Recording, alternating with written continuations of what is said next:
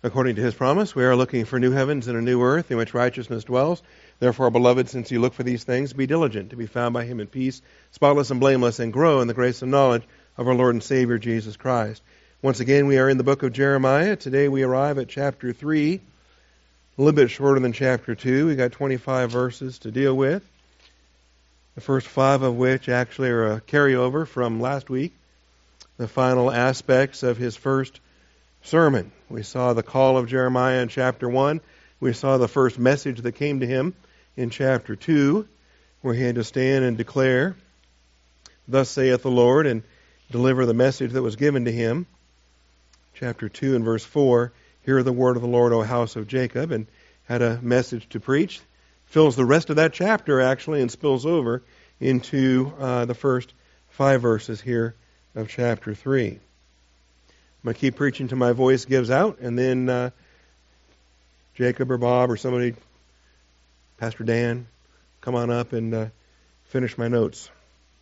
Because it's a good chapter. I don't want to don't want to lose out on what we're dealing with here.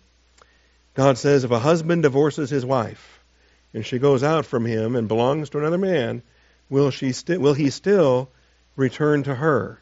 Will not that land be completely polluted? But you are a harlot with many lovers, yet you turn to me, declares the Lord. And so we got to deal with this issue here, and the aspects of divorce and things that are given under Mosaic law, and uh, the different principles there. Well, let's open the word of prayer. Ask the Father to bless our time. Ask the Father to uh, strengthen my voice and whatever else He chooses to do. This day is His. Shall we pray?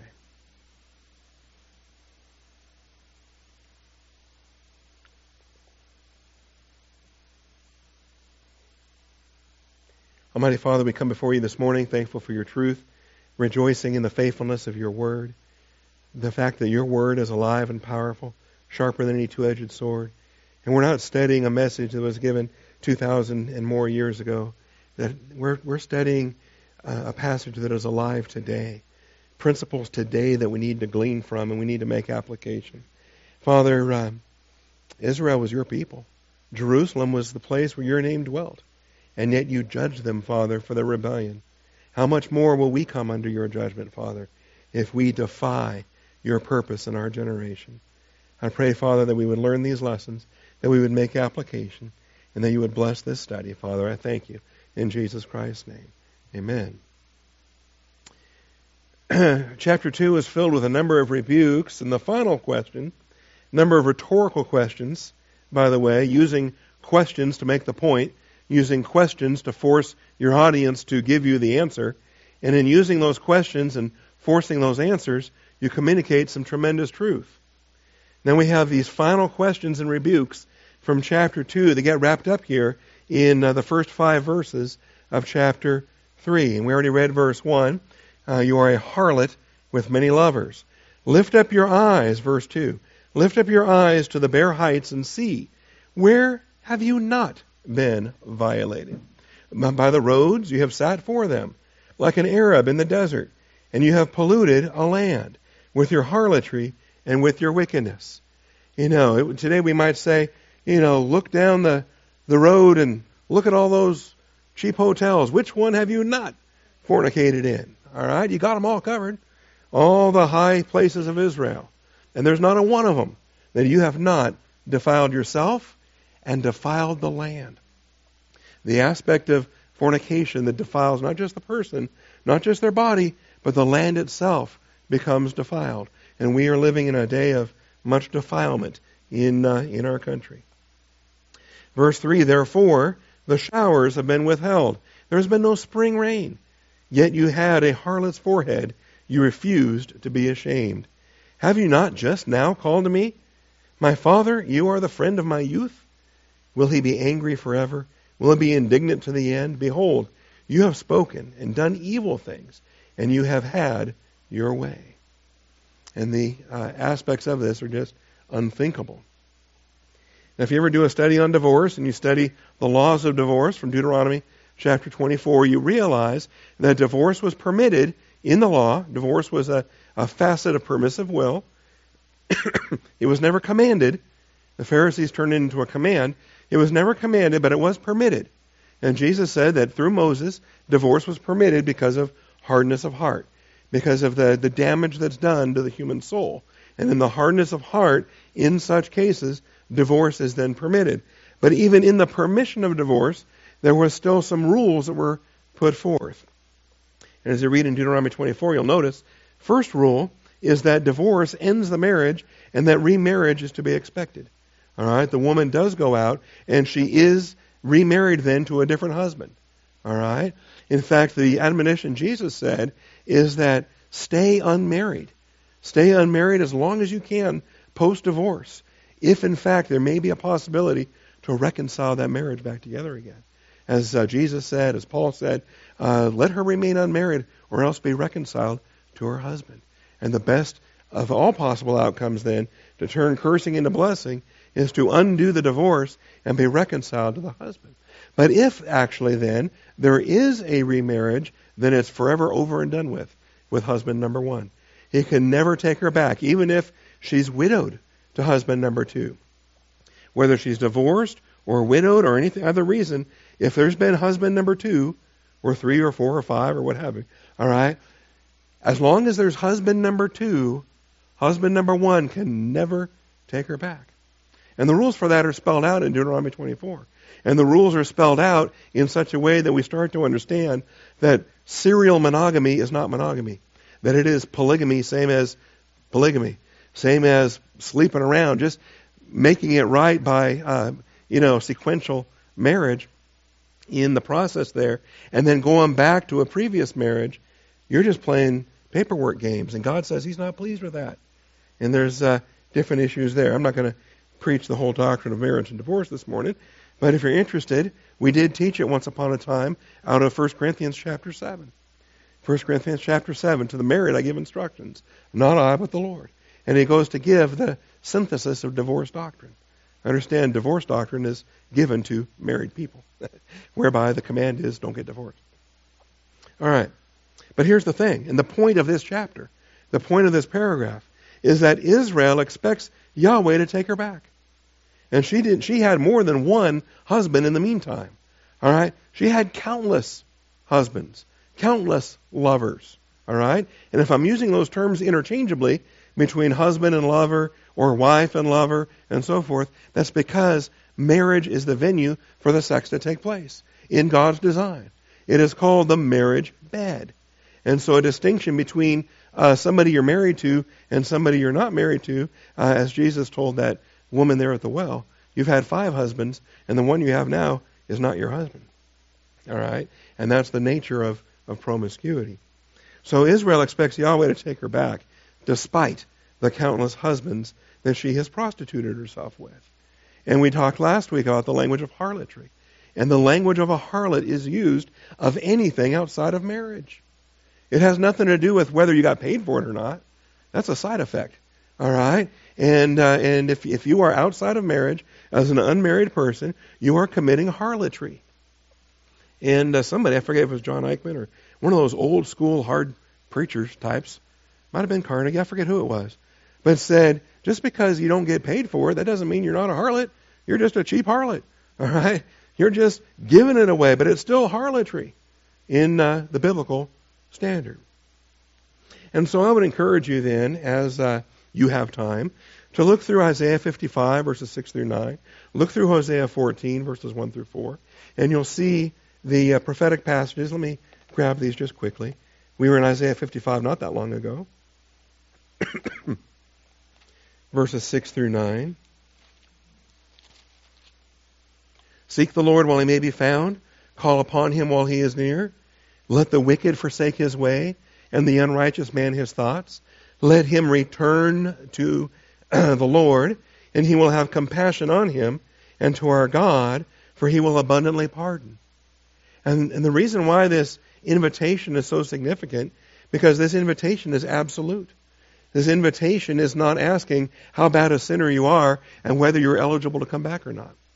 All right? In human terms, the woman with more than one husband couldn't go back to husband number one. She had forever destroyed that possibility. But in God's plan of grace, even Israel, even Israel with a thousand uh, partners, can go back to Yahweh Elohim. And the outrage from Jeremiah chapter 3 is actually the truth from Isaiah 55, from Hosea 14, that this wife can come back no matter what. Yahweh will take her back. Hosea took Gomer back. And that's the point of Hosea. Hosea was a prophet commanded to marry one of these prostitutes and stay married to her, even when she was conducting her business and and uh, ruining his marriage, their marriage. All right, and Hosea took her back because Yahweh takes Israel back, and they paint the picture there. You understand?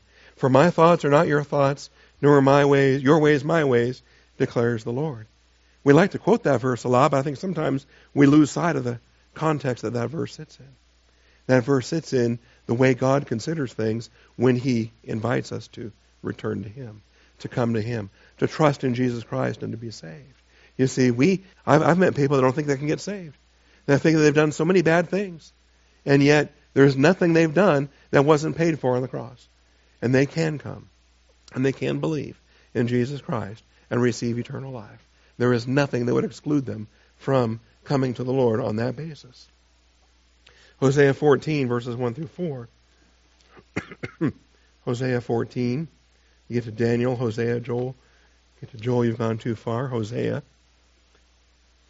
You know, if you got 14 chapters, why do you still get labeled a minor prophet? Goodness. Seems insulting. Okay, they are short chapters. The overall book is rather small. Return, O Israel, to the Lord your God. Now here is Hosea a prophet to the northern kingdom, the final king of which was also named Hosea. All right? I mean, you can't get more blunt than this. Return, O Israel, to the Lord your God, for you have stumbled because of your iniquity. Take words with you and return to the Lord. Say to him, Take away all iniquity and receive us graciously, that we may present the fruit of our lips. Assyria will not save us. We will not ride on horses, nor will we say again, Our God, to the work of our hands. For in you the orphan finds mercy. I will heal their apostasy. Don't you love the language of I will? When it's Yahweh Elohim, when it's the I am saying I will. That's powerful. I will heal their apostasy. I will love them freely. For my anger has turned away from them. I will be like the dew to Israel. And it goes on, it finishes this chapter. But there it is. Israel expects Yahweh to take her back.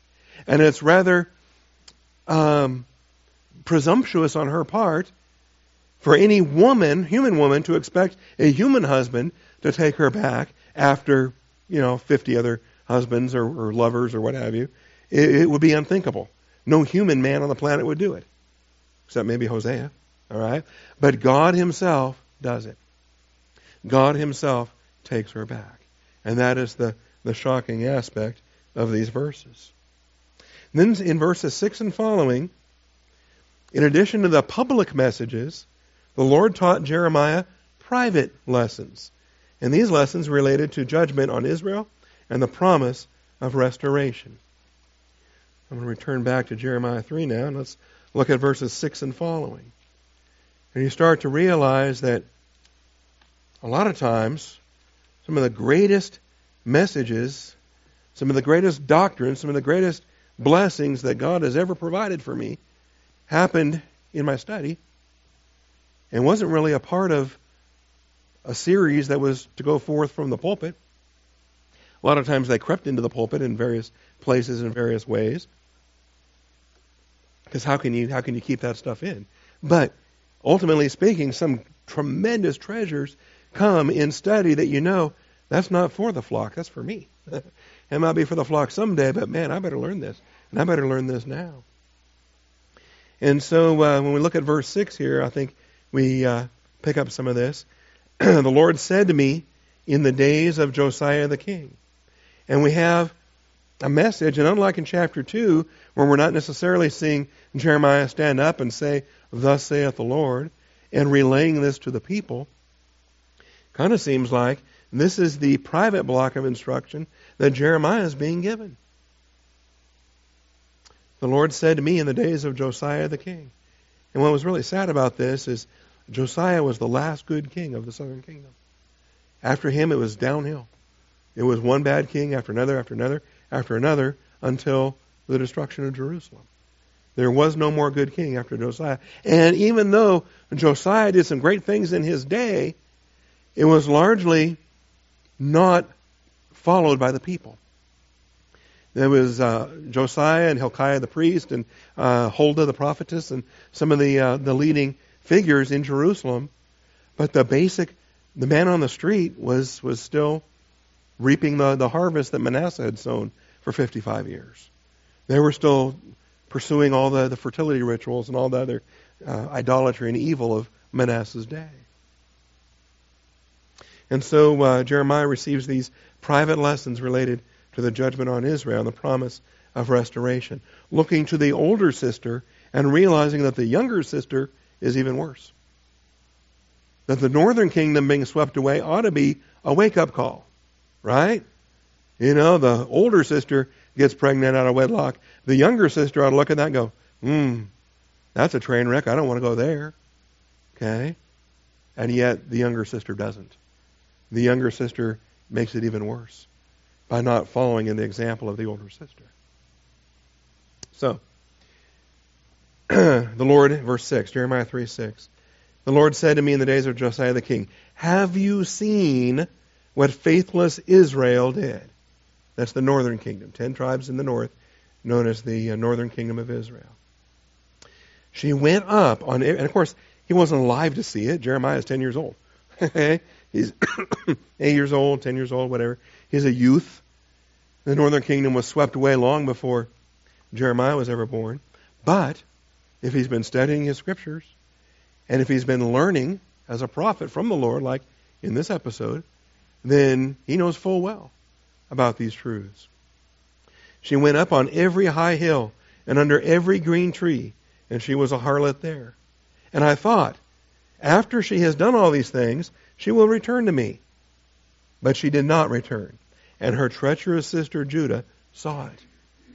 You know, if, had had they been repentant in their captivity, conceivably a, a Nehemiah kind of person could have brought them back from Assyria, could have brought them back to the southern nation of Judah. See, that better didn't happen. And her treacherous sister, Judah, saw it. Some fun word studies there with treachery. If you ever study traitors, um, you'll pay attention to that verse. All right. And I saw, in verse 8, that for all the adulteries of faithless Israel, I had sent her away and given her a writ of divorce you could, you could view the Assyrian captivity in a metaphor now as Yahweh just writing out that certificate, telling Israel, goodbye. I divorce you. And it was as simple as that in uh, the ancient world. Yet her treacherous sister Judah did not fear, but she went and was a harlot also.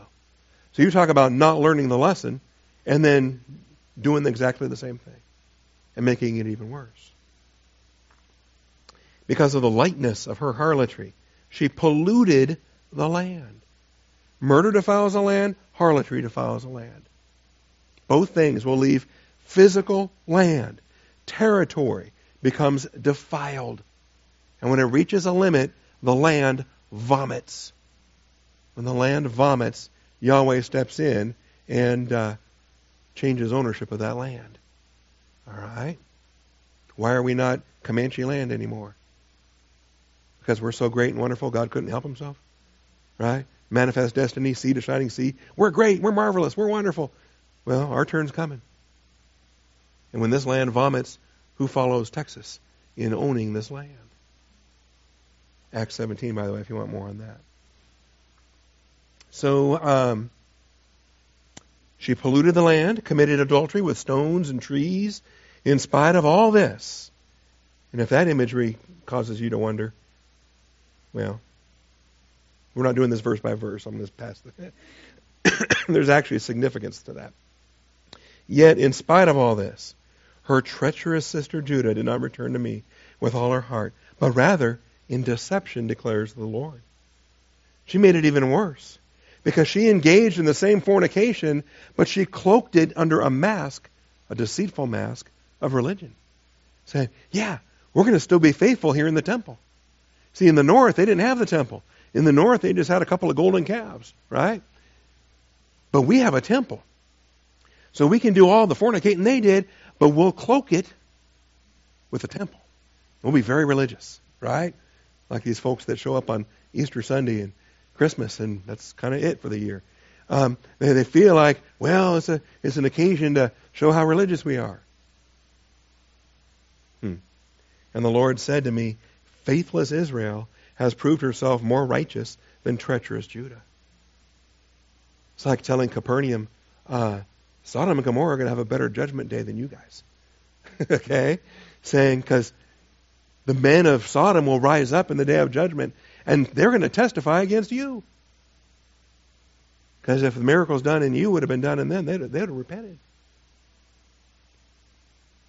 So we have these uh, these aspects here. It's interesting. Now the time frame for this, the time frame is stated as Josiah's reign. He reigned from 639 to 609. and the context, I think, the context places this early in Josiah's reign. Uh, in fact, I would take all of chapters 2 through 6 of Jeremiah and place it prior to the discovery of the law in 621 BC. Um, I think I mentioned this a couple weeks back uh, when Jeremiah was called, and he was called in the in the third year, was it? The third year of of uh, Josiah the king, or thirteenth year? Yeah, thirteenth year. In the thirteenth year of his reign. Well, it was in the 18th year of his reign that the law was found. All right, and they find a copy of the law in the temple, and they go, "Wow, what's that?" that probably ought to be something we'll pay attention to. All right, because this is the standard of how we're supposed to live. The time frame here is during Josiah's reign. I think it's early. If you want to read Second Chronicles 34, you can. Verses 14 and 15, it will detail the finding of the law and how the law was found. And it is quite striking. How many features from the book of Deuteronomy show up in the book of Jeremiah? And I think it is interesting that by the time Jeremiah composed his text in the in the form that we have it today, uh, the law had been found and it was having an impact, at least in the king and at least in Jeremiah even if uh, the people weren't paying much attention. As far as that goes, this um, timeline, if you ever play with the timelines in your Logos Bible software, you can kind of get a picture there for the, the time frame involved. Uh, Jeremiah is called as a prophet in uh, 626 BC, so you got him spotted right there. You got the reign of Josiah and Judah right there. you have the religious reforms here in the 620s. And it's interesting, as this was happening, on the world stage, what else is happening? It's the twilight of Assyria. The Assyrians that everyone was terrified of, the Assyrians that had swept away the northern kingdom, and the Assyrians that Hezekiah needed Isaiah's encouragement to stand firm against, they're going away. And we start to see the, uh, the death of Ashurbanipal of Assyria, the rise of Nabopolassar, the father of Nebuchadnezzar, the one that's going to successfully revolt and bring about the rise of Babylon that Nebuchadnezzar will complete. So, I mean, you're right there. And I think when believers reach momentous times in history, we better pay attention. We better be in fellowship. If our nation is on the brink of something, something bad, or something good. But if we're on the brink of something, believers in this land better be equipped. And I can't think anything better than Isaiah and Jeremiah to equip this flock to either prepare for our captivity or prepare for our deliverance. And I don't know yet if I'm an Isaiah and, and the United States is going to be delivered or if I'm a Jeremiah and we're going to watch the walls fall around us. Either way, Lord, Lord's still faithful. Anyway, I encourage uh, if you if you use the Bible software, those timelines are kind of fun.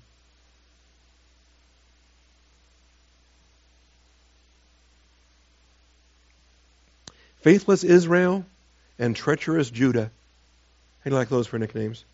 Faithless Israel and treacherous Judah are two sisters who played the harlot in their adulteries against the Lord. And what we have here in a very short message, verses 6 through 10 basically, gets expanded by Ezekiel. Ezekiel gives two complete chapters over to this concept. Ezekiel chapter 16, Ezekiel chapter 23. And uh, You know, if you let your children read those chapters, make sure they're mature and old enough to handle it. It talks about young people and the trouble they get into when clothes start getting removed and when bosoms start getting handled and things of that nature. All right? But you'll notice the same exact message that we have here is that these sisters are defying the plan of God. Okay? And the metaphor, of course, for adultery figures the spiritual adultery. They are defying Yahweh Elohim. They're not worshiping the Lord God. They're following after these false gods. And that's adultery in God's book. And so the illustration of that gets kind of vivid in, uh, in those realms. All right? Let's look at verses 11 and following. And the Lord said to me, again, it's a series of things. Yahweh keeps talking to Jeremiah, and in, in here, do we see in here anywhere where Jeremiah stands up and starts preaching this to the people? All right. And the Lord said to me, Faithless Israel has proved herself more righteous than treacherous Judah. How sad is that? Like whoever would have thought that Sodom and Gomorrah are going to have a better judgment day than Capernaum and those places. Now here, go and proclaim these words but not to the people. Go and proclaim these words towards the north. Towards the north. In other words, the land where they departed from. The northern kingdom where they used to live. All right? They're gone. They're long gone. Syrians took them away. They brought in another captive people and planted them there. A bunch of people from further east and whatever they were named before. They had an assortment of names before. But they get brought to live in the northern kingdom territory, and through their descendants, they will become known as the Samaritans. All right, which is why by Jesus' day, there's a bunch of Samaritans living there in between Judea and Galilee, and the Jews hate them because they're living in their in their land. All right.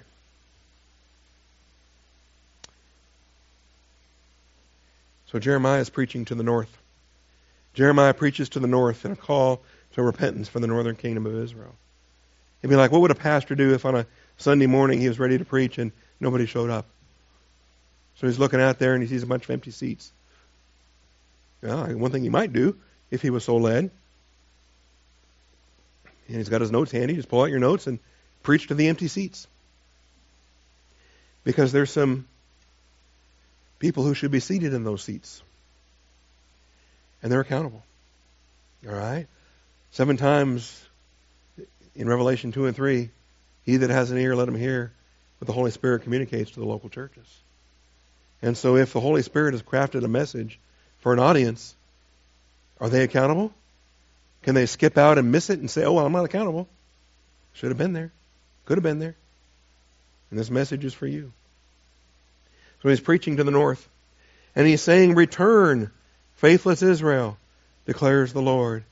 I will not look upon you in anger, for I am gracious, declares the Lord. I will not be angry forever. Only, here's all you got to do acknowledge your iniquity. If we confess our sins, He is faithful and just to forgive us our sins, to cleanse us from all unrighteousness. Only acknowledge your iniquity, that you have transgressed against the Lord your God. You have scattered your favors to the strangers under every green tree. You have not obeyed my voice, declares the Lord. Return, O faithless sons, declares the Lord, for I am a master to you. I will take you, one from a city, two from a family, and I will bring you to Zion. You know, it's interesting in the end times when they're gathered, one is taken, one is left. We got different language there. And it's it, it even divides up families. There's some that are not born again, they are not saved, some that are. Different things there in the second advent of, of Jesus Christ. So he's preaching to the north. Kind of interesting. Ezekiel has similar ministry. You ever do a study on Ezekiel? He preaches towards the mountains. All right, preaching towards the mountains. Not singing. I guess he could be Julie Andrews, right? Singing in the in the mountains or whatever. The hills are alive. but Ezekiel was preaching to the mountains in chapter 6, in chapter 36. It's kind of interesting the way God instructs his prophets to preach like that. I think Stan Newton used to say he would preach at the drop of a hat. And if he had to, he'd drop the hat himself. You know? Just throw the hat down there and start preaching. Stan's got the funniest story on this. Stan, uh, do I have time for this? Stan, uh, when he was in seminary, had a home Bible study. And these folks were invited over, It was supposed to be a great thing, and no one showed up. Zero. The only one there was Carla, his wife. And he thought, well, Carla's here. And he put all the work into this message, and he wanted, he was using it as a rehearsal for something in seminary, and he thought, well, okay, at least Carla's here. So he started going through his message, and partway through, Carla fell asleep.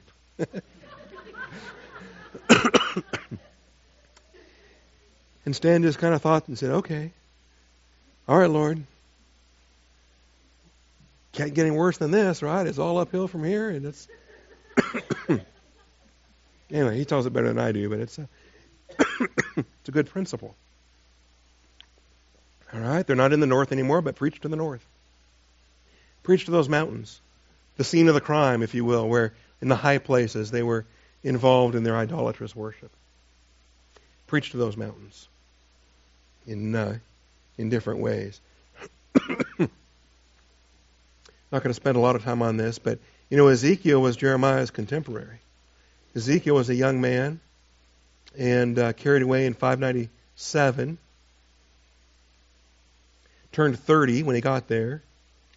And uh, 30 is the age that, as a priest, Ezekiel might expect to uh, begin his career in the temple. Only problem was he was a captive in Babylon, and the temple's about to get destroyed. And unlike Jeremiah, Jeremiah was a priest, but he was from a line that was banned from serving in the priesthood. Uh, Ezekiel was very much eligible to serve in the priesthood, except he was a captive and uh, never does serve as a priest. And he's getting a message very comparable to Jeremiah's message. This is before Fox News or satellite television or any of the, the, the global world coverage. God would simply send different prophets to different places and coordinate their messages together. A lot better than satellite uh, hookup or anything of the sort. Ezekiel chapter 6. The word of the Lord came to me, saying, Son of man, set your face toward the mountains of Israel, and prophesy against them, and say, Mountains of Israel, listen to the word of the Lord God. So stand up and start preaching to the mountains and tell them you're preaching to them. Nobody else is listening to you, so preach to them. All right? Thus says the Lord God to the mountains, the hills, the ravines, and the valleys Behold, I myself am going to bring a sword on you, and I will destroy your high places See, this is the scene of the crime. This is where the altars were. This is where the fornication was taking place. This is where the child sacrifice was being offered up. so much of the fertility ritual ended up with unwanted babies, and so, well, deal with that too. In the way that an unbeliever does. All right? Anyway, so there it is in Ezekiel chapter 6. Ezekiel 36. And you, son of man, prophesy to the mountains of Israel and say, O mountains of Israel, Hear the word of the Lord. Thus says the Lord God, because the enemy has spoken against you. Aha. And the everlasting heights have become our possession. Therefore, prophesy and say, Thus says the Lord God, for good reason they have made you desolate and crushed you from every side. Why do you think God permitted that? Because He's got a plan. All right? And crushed you from every side so that you would become a possession of the rest of the nations and you have been taken up in the talk of the whispering of the people. You become a byword. You become part of the chit chat and the gossip. Therefore verse 4 o mountains of, of israel hear the word of the lord. Thus says the lord god to the mountains to the hills to the ravines to the valleys to the desolate wastes and to the forsaken cities which have become a prey and a derision to the rest of the nations which are round about. Therefore thus says the lord god and he's got a message of a future for them. All right. It's interesting. And so when, when Jeremiah is preaching this in 11 through 14, notice what follows. He says, Return, O faithless sons, return, acknowledge your iniquity. That's all they got to do. The, and, and of course, they add to it in between the Old Testament and the New Testament. they add to it when they crucify their Christ. They got even more they got to confess now having crucified the Christ. Israel has to look upon him whom they pierced and call upon him to be saved. Verse 15 Then I will give you shepherds after my own heart, who will feed you on knowledge and understanding. Notice why, why do they have the shepherds they have now? And why will they have the shepherds that they're going to get then? Why do we have the president we have now? And why are we going to get the president we're going to get then? All right? And whoever we get. It's in God's hands. It shall be in those days when you are multiplied and increased in the land, declares the Lord, that they will no longer say, the ark of the covenant of the Lord. It will not come to mind, nor will they remember it, nor will they miss it, nor will it be made again. It actually disappears from human history when Nebuchadnezzar destroys the temple. If it was carried across to Babylon, it was never seen in Babylon. And if it was taken to Babylon, it never returned to Jerusalem. If it was plundered by the Egyptians, then Scripture doesn't describe that. Okay? If it's in a warehouse in Washington, D.C., Scripture doesn't describe that. The end of Raiders of the Lost Ark, you know. Wherever it is, it's not coming back. And who cares anyway? We got something better than a mercy seat. Jesus is our mercy seat. We've got a throne of grace. And we can approach boldly in time of need. This uh, invitation, the invitation to repent, the invitation to come, it comes with a glimpse of the millennium in reunion with Judah. He's not only inviting faithless Israel to come back, but they can come back with treacherous Judah. That a united kingdom will be restored.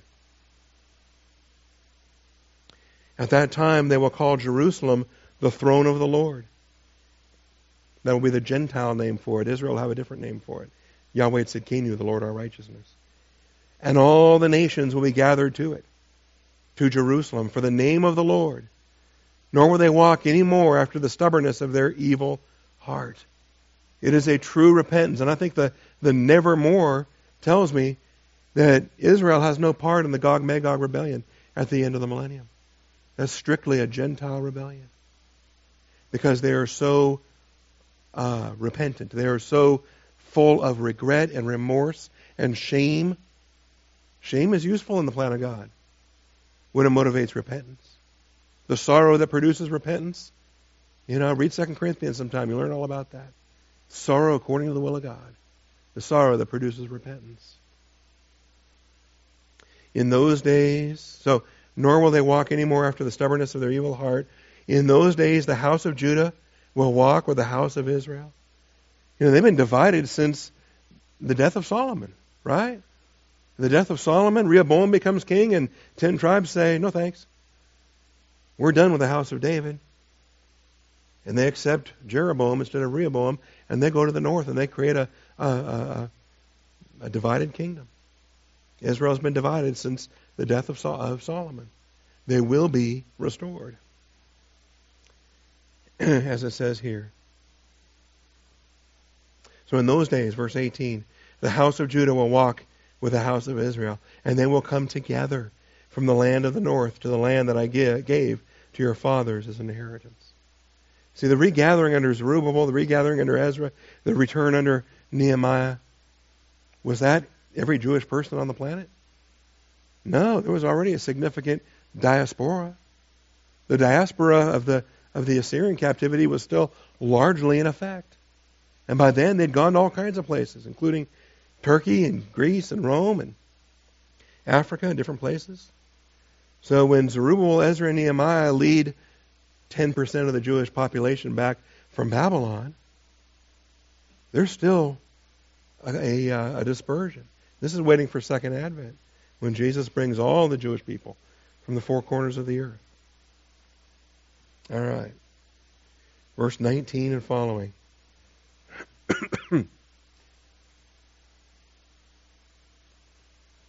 then I said. Now it's interesting. I think it's still Yahweh speaking. Some people try to swap this out and make this Jeremiah speaking. But no, I, I think it's still Yahweh speaking.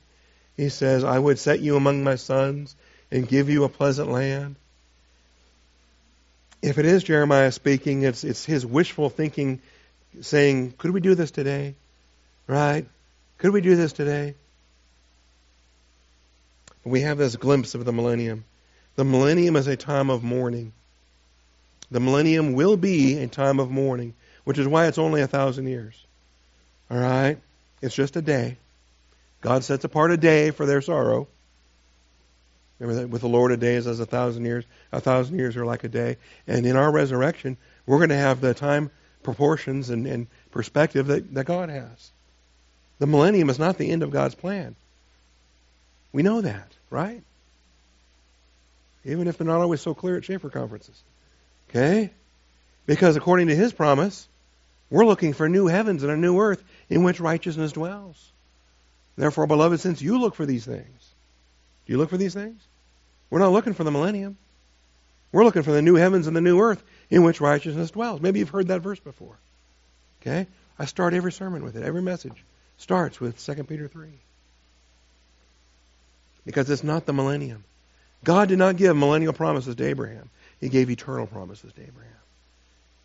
The Davidic covenant is not a millennial covenant. It's an eternal covenant.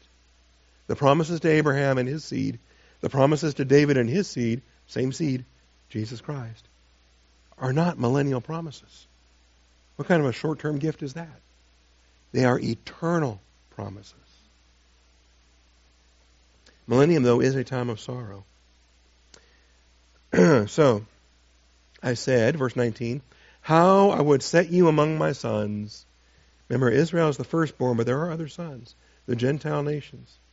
And give you a pleasant land, the most beautiful inheritance of the nations. And I said, You shall call me my father, and not turn away from following me. Surely, as a woman depart, treacherously departs from her lover, so you have dealt treacherously with me, O house of Israel, declares the Lord. See, the only difference is if a woman decides she's going to be sneaky and, and hide something from her husband, uh, she may succeed in that or she may not. But she's not succeeding in that as far as the Lord knows. He knows all of this. It's the same thing with Judas. Judas was a betrayer, but Jesus knew it. It wasn't a big shock to Jesus. It was already revealed to Jesus who the traitor was going to be. That's why he dipped the bread and handed it to him. And then announced, the one that I gave the bread is the one that's betraying me. And the other 11 didn't have a clue.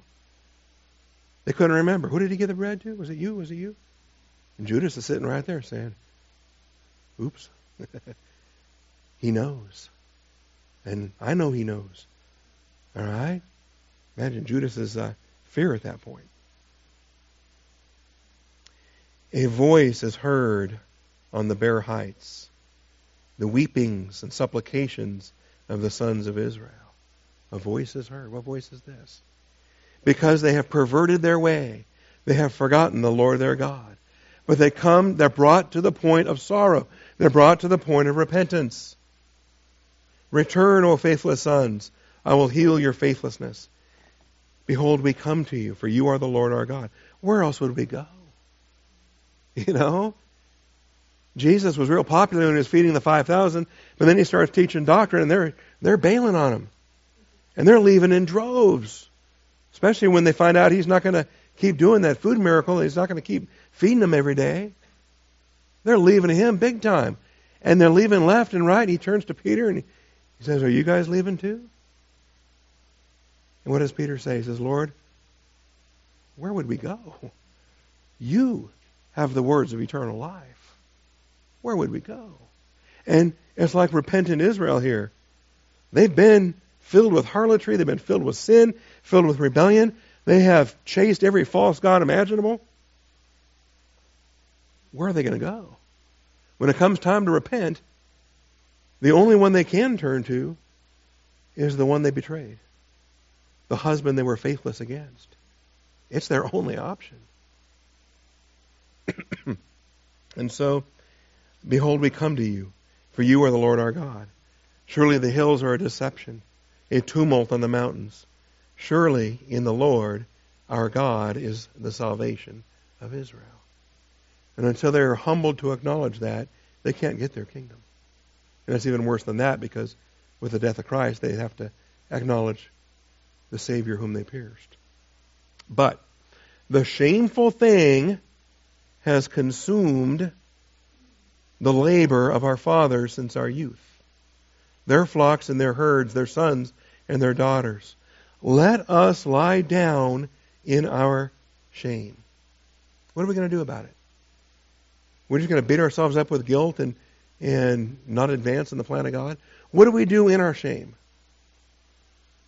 Do we have a season where we acknowledge it, where we experience it, and then when we surrender it and give it to the Lord and say, never again, that's it, we're done. This is yours and I'm done. The sorrow is over, the guilt is over, the grief is over. I've learned the lessons I'm supposed to learn. Never again. I believe Israel will do this for a thousand years. That Israel will repent in the tribulation. They will call upon the Lord so as to be saved. But then they will identify their sin for that thousand year time. Let us lie down in our shame. Let our humiliation cover us. For we have sinned against the Lord our God, we and our fathers. From our youth, even to this day, we have not obeyed the voice of the Lord our God. And without that generation having the brutal honesty with themselves, the kingdom of heaven will never come upon this earth. That's why in First Advent, John the Baptist came and said, The kingdom of heaven is at hand. Repent. and they didn't. They did not. But that was the imperative. Was repent. Change your thinking. Adjust accordingly for the kingdom. And instead, you see what this is doing here? This is pointing back to the fathers, and as rotten as they were, and then looking at ourselves and saying, we're not any better. We're doing the same stuff and more. In Jesus' day, they, they weren't that humble. In Jesus' day, they, they built tombs to the prophets. And they said, if we had been alive back in those days, we wouldn't have killed those prophets. See, because we're better than they were. Boy, our fathers were, were bad. Man, they killed the prophets. They rejected the word of the Lord. Oh, those former generations were horrible. Of course, we're the greatest thing since sliced bread. The Pharisees felt they were the, they were the pinnacle of all things Judaism. And Jesus says, Are you kidding? Your fathers killed the prophets. You're going to kill me. the prophets were saying, The Christ is coming, and you killed him. Now the Christ has come, and you're killing me. And so all the blood from righteous Abel to Zechariah is coming on this generation. So the millennium here is going to be this time of mourning. If you look over again, the parallel here, Ezekiel 16. Remember, this is one of those chapters that don't read it if you're too young. But get down to the end of that chapter.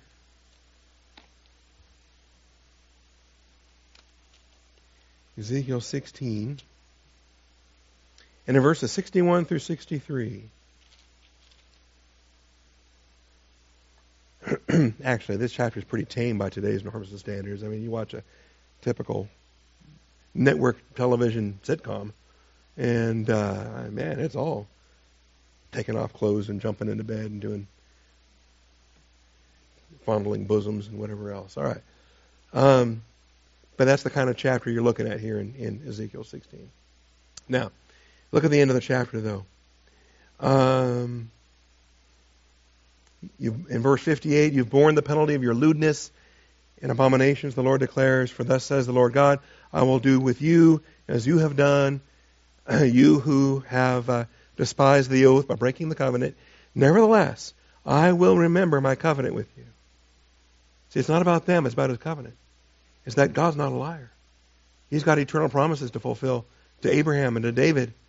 And so they don't deserve it, but they're going to benefit. I will remember my covenant with you in the days of your youth.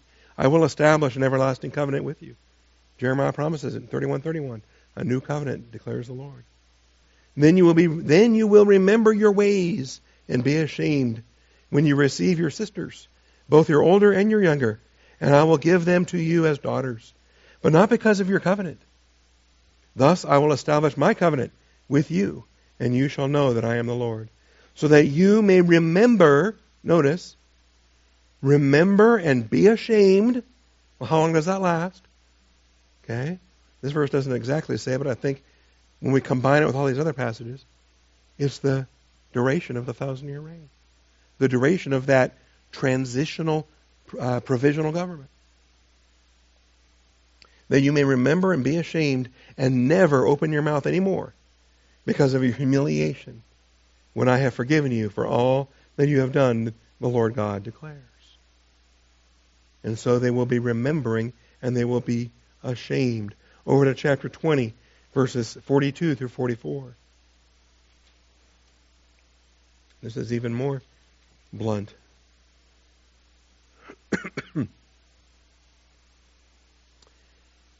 you will know that I am the Lord when I bring you into the land of Israel, into the land which I swore to give to your forefathers. There you will remember your ways and your deeds with which you have defiled yourselves, and you will loathe yourselves. And there's a certain aspect of this that even today, you talk to a, a Jewish person today, and they'll even make jokes. They'll laugh about it. Uh, they'll talk about Jewish self-loathing all the time. They get very good at it. Nothing compared to what they're going to do in the millennium, because then it's going to be real, and it's going to be valid, and it's going to be uh, prophesied, and it's going to be fulfilled. You will loathe yourselves in your own sight for all the evil things that you have done. Well, how long do I have to loathe myself? Israel might ask. Then you will know that I am the Lord when I have dealt with you for my name's sake, not according to your evil ways or according to your corrupt deeds, O house of Israel, declares the Lord God. And I think at the end of the Gog Magog, when Satan is released for a short time, the nations demand his release, they demand that Jesus Christ step off that throne. And Israel stays faithful. And the Jewish people say no. And they remain in Jerusalem and support Jesus Christ on the throne of David. Then Jesus Christ will say, All right, loathing is over. You have stayed faithful. Well done, good and faithful servants. And then fire comes down from heaven and destroys the, the Gentile rebellion. 36:31 likewise. Jeremiah or Ezekiel 36:31.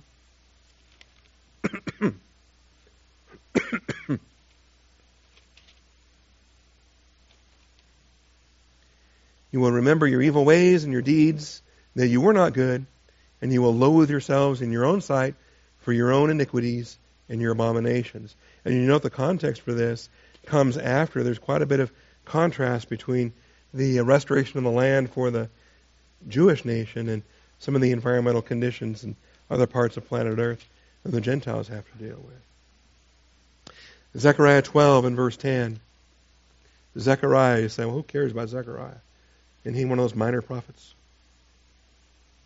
Yep. He also has 14 chapters. But in chapter 12, that crosses over to chapter 13, is this significant? You bet it's significant. Zechariah is the book that Jesus was quoting on the night in which he was betrayed. You think it was you think it was heavy on his heart? You know, if I know for a fact that I'm getting arrested before the end of this message and I'm going to die, what scripture would I choose to preach to my flock? Well, I don't know. I don't have such prophetic insight to when I'm going to get arrested and killed, but but Jesus knew that that was the night that the, arrest was coming. And he exhorted them out of Zechariah. Zechariah 12:10 I will pour out on the house of David and on the inhabitants of Jerusalem the spirit of grace and of supplication so that they will look on me whom they have pierced. Now notice, when is the outpouring of the Holy Spirit? It's after the Armageddon judgments. It's after the return of Christ. It's after the signs in the heavens. They will look on me whom they have pierced, and they will mourn for him. Isn't this powerful? They will look on me whom they have pierced. Six centuries before the crucifixion. They will mourn for him as one mourns for an only begotten son. They're going to know him as the Christ. And they will weep bitterly over him like the bitter weeping over a firstborn. In that day there will be great mourning in Jerusalem, like the mourning of Hadad in the plain of Megiddo. You know, the losers in Armageddon, they had some mourning too. But this mourning is going to be so much greater. It's going to be a spiritual mourning in humility and in true repentance. and the land will mourn, every family by itself. There's some things you want to do together collectively in your clans, in your tribes, in your nations. There's other things you go home and you, you mourn with your family. The family of the house of David by itself, their wives by themselves. Family of the house of Nathan by itself, their wives by themselves. The family of the house of Levi by itself, their wives by themselves. The family of the Shem, Shimeites by itself, their wives by themselves. All the families that remain, every family by itself, and their wives by themselves. It's going to take a while. It's going to be a process. All right. And who knows? Maybe family by family by family, it doesn't quite last the whole time. Maybe when each family reaches their, I'm just speculating, maybe when each family reaches the end of their grieving, that they are then brought to the patriarchs to feast with Abraham, Isaac, and Jacob. Jesus said, Many will come from the east and the west and will recline and will dine with Abraham, Isaac, and Jacob. So perhaps throughout the thousand years it comes in stages. But nevertheless, there is a mourning. And guess what? This is the mourning that God turns into joy. He turns the mourning into joy, right? The she who bore no child is going to bear a child. She who was barren is going to be uh, become a mother. These messages we saw in Isaiah 35 and Isaiah 61, Matthew 5 4. Blessed are the mourning. Blessed are the those who mourn, for they shall be comforted. I'm just running out of time and I'm running out of voice. All right, well, these are the easy chapters. Next week we got Jeremiah chapter 4. And uh, we got Tohu Wabohu. And we got some things in this chapter that go back that are older than Adam and Eve. And we got some concepts. So uh, get a good night's sleep, put on your thinking cap. We'll be back one week from today, and we got our work in front of us here in Jeremiah chapter 4. Father, I thank you for your truth. I thank you for your faithfulness. Thank you, Father, for the power of your word and how it comes alive. I pray, Father, we would be mindful. Uh, the southern kingdom didn't learn from the northern kingdom, and they were doubly accountable because of it. Here we are in the church. We should be learning from the northern kingdom, the southern kingdom, the whole Old Testament and the New Testament. Well, we got a Hebrew canon and a Greek canon. How accountable are we? We're 66 fold accountable in a complete canon of Scripture, Father. And I ask that we would be mindful of, uh, of our own harlotries, of our own rebellion. Cause us to grieve and mourn. Bring us to the point of repentance. That, Father, we might confess, be restored to fellowship, and walk in the light as He Himself is in the light. I do thank you, Father. And I pray this morning, Father, we've got some visitors, we've got some folks here I've never met. If there's anybody sitting here this morning that does not have eternal life, that has never heard the gospel, does not that thinks even now that going to heaven is for good people and going to hell is for bad people, or whatever else may be, Father, I pray that today would be the day that they would hear about the death of Jesus Christ on the cross how he, we're the ones who should have been there. We're the sinners. He had no sin. But he went to the cross and accepted judgment in our place. And now, Father, I can trust that. I can trust him. I can place my faith in Jesus Christ. And every aspect of his righteousness is then applied to my account. And I receive his life, eternal life, by faith in Jesus Christ. And I don't need to walk an aisle. I don't need to get baptized. I don't need to stand up and testify. Right here, right now, with my head bowed and my eyes closed, I can trust in Jesus Christ, believe in Jesus Christ, and be saved. I thank you, Father, in His most precious and holy name. Amen.